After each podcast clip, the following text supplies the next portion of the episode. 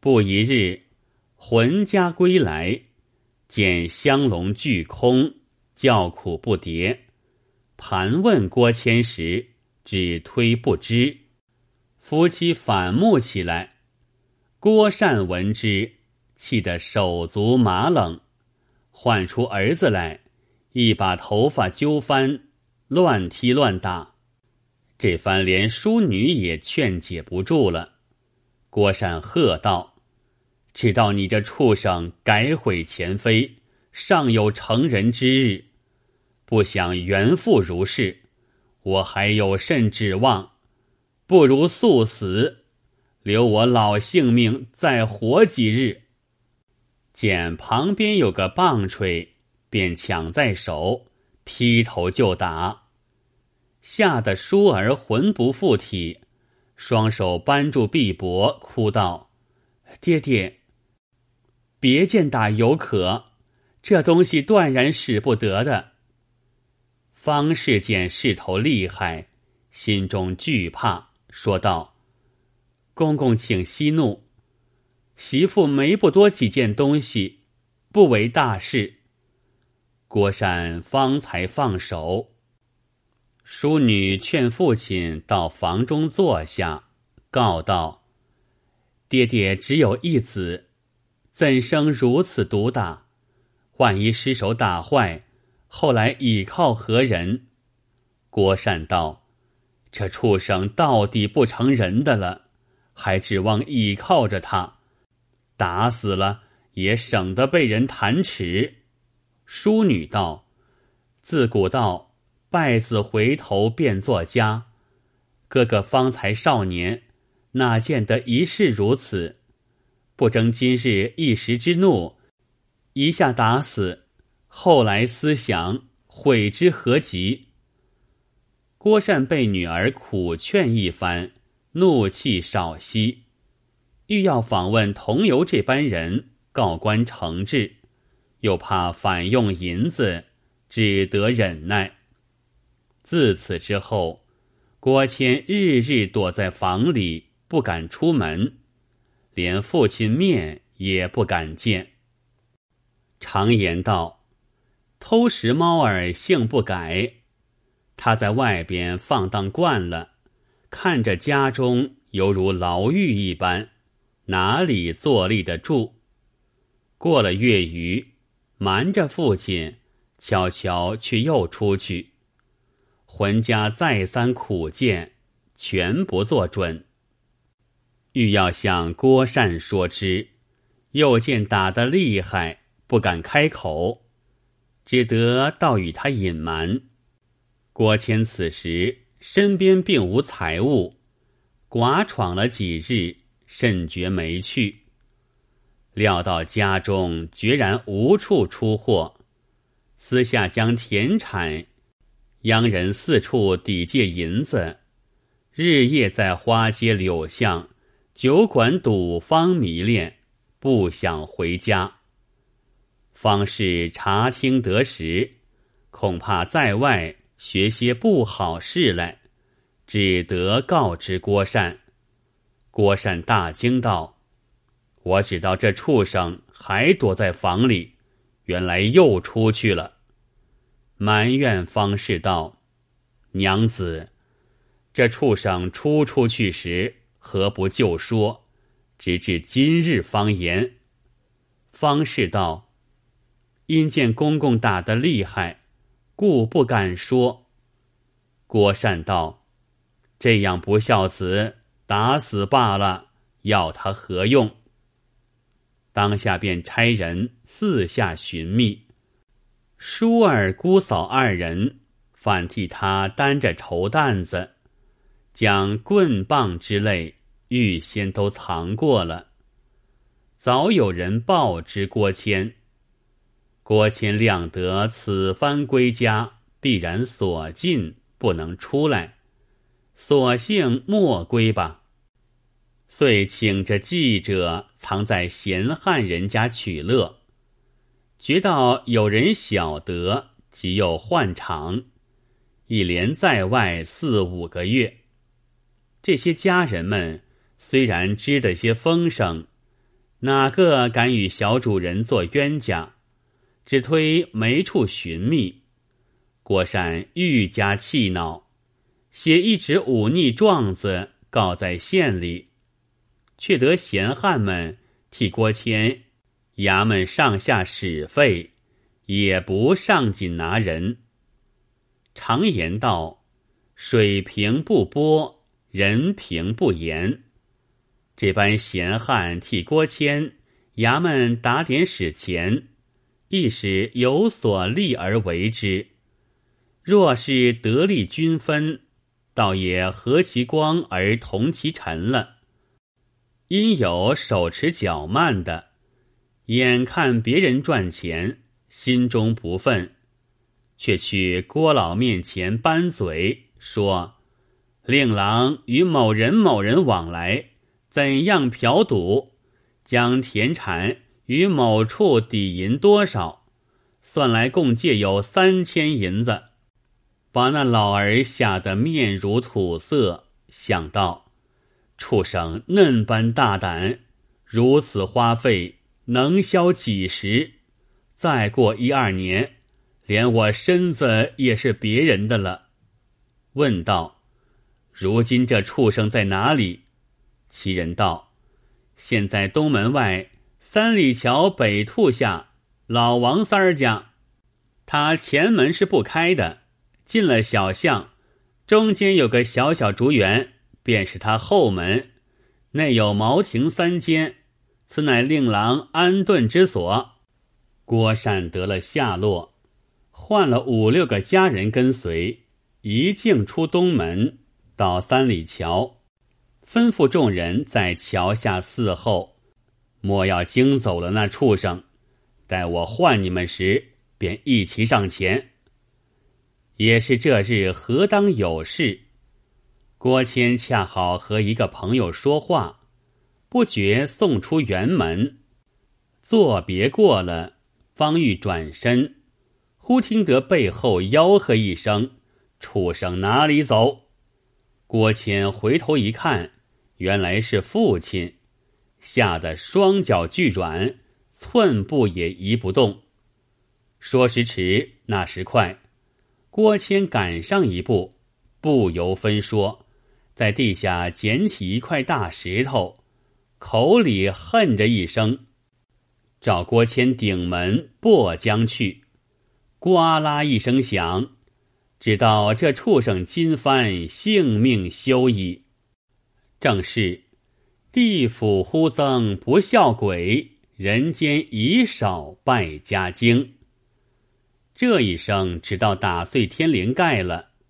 不想郭谦后生眼快，见父亲来的凶恶，刚打下时酒旁边一闪，那石块恰恰中在侧边一堆乱砖上，打得砖头乱滚下来。郭谦望着巷口便跑，不想去的力猛，反把郭善冲倒。郭善爬起身来，一头赶，一头喊道：“杀爹的逆贼走了，快些拿住！”众家人听得家长声唤，都走拢来看时，史前已自去得好远。郭善气得一句也说不出。只叫快赶，赶着的有赏。众人领命，分头追赶小官人。郭善独自个儿气愤愤的坐在桥上，约有两个时辰不见回报。天色将晚，只得忍着气，一步步挨到家里。淑女见父亲余怒未息，已猜着八九。上前问其缘故，郭山细细告说：如此如此。淑女含泪劝道：“爹爹年过五旬，又无七男八女，只有这点骨血，纵虽不孝，但可教诲，何忍下此毒手？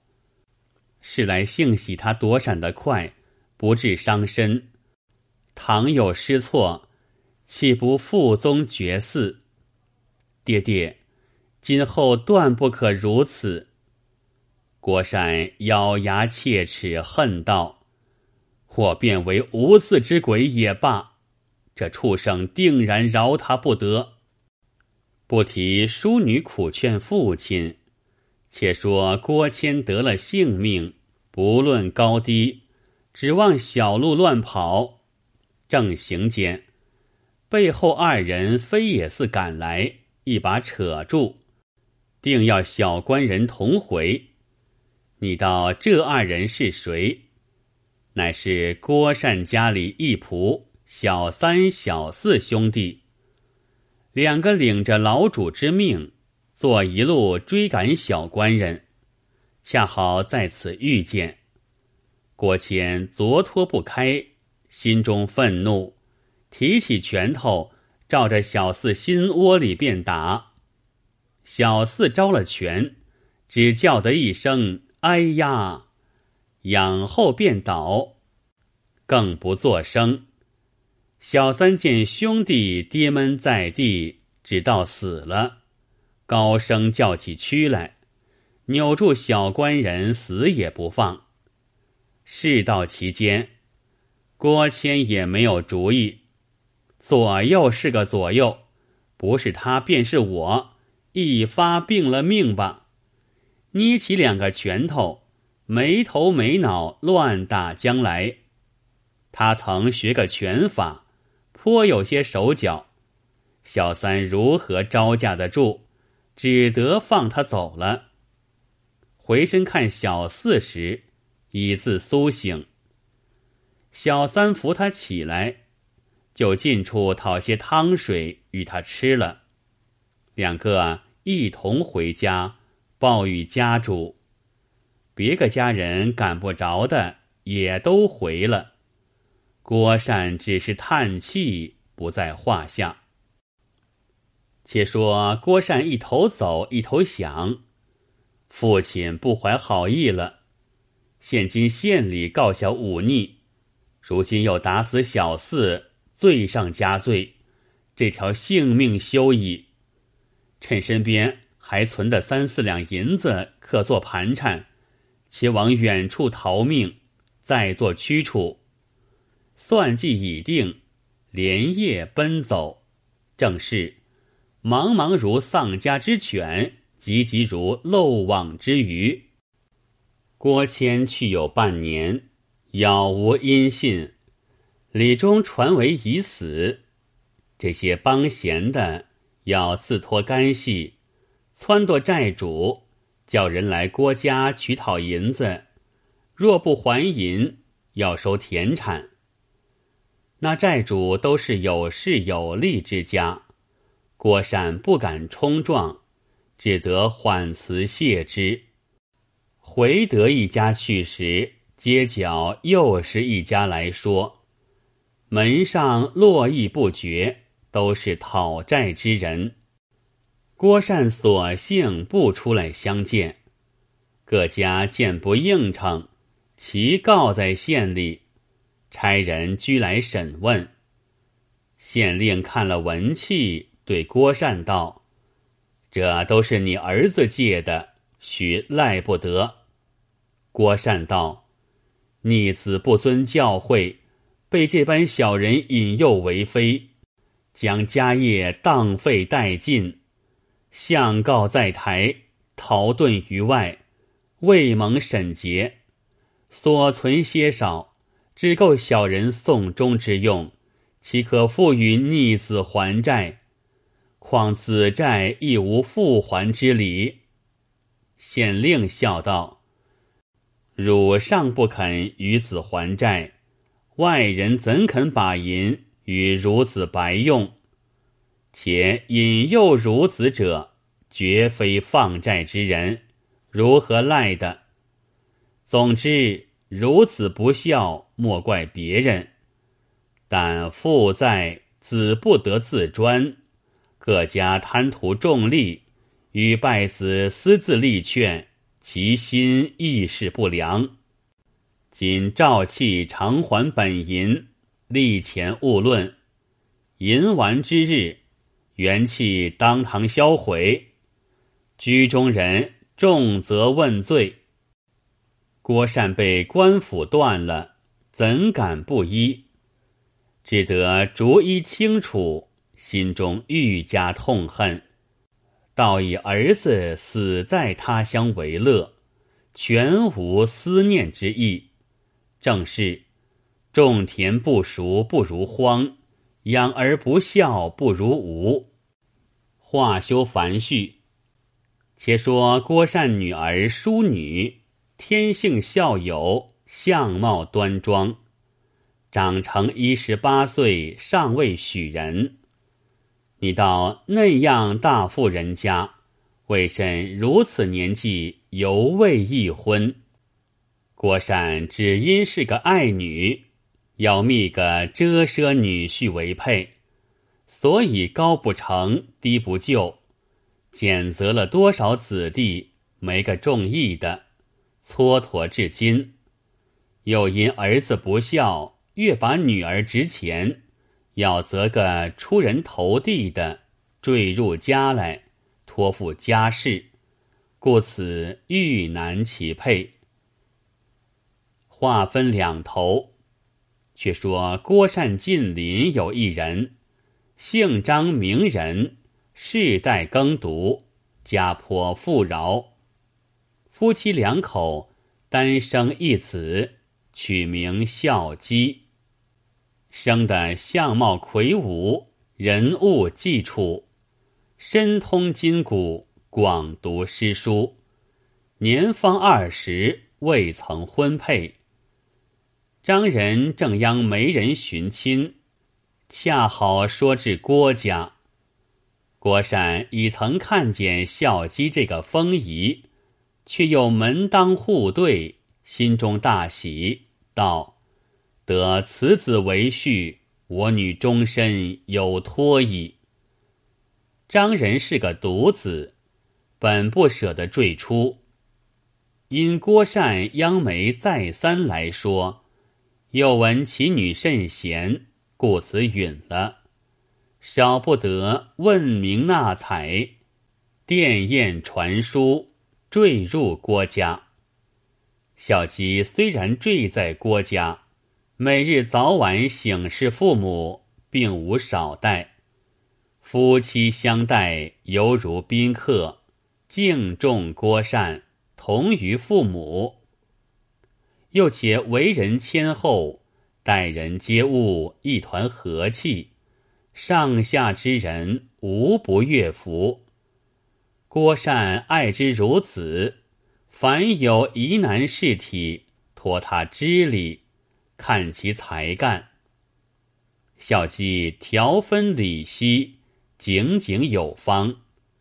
郭善因此愈加欢喜。只有方氏在房，思念丈夫，不知在于何处，并无消耗，未知死活存亡，日夜悲伤不已。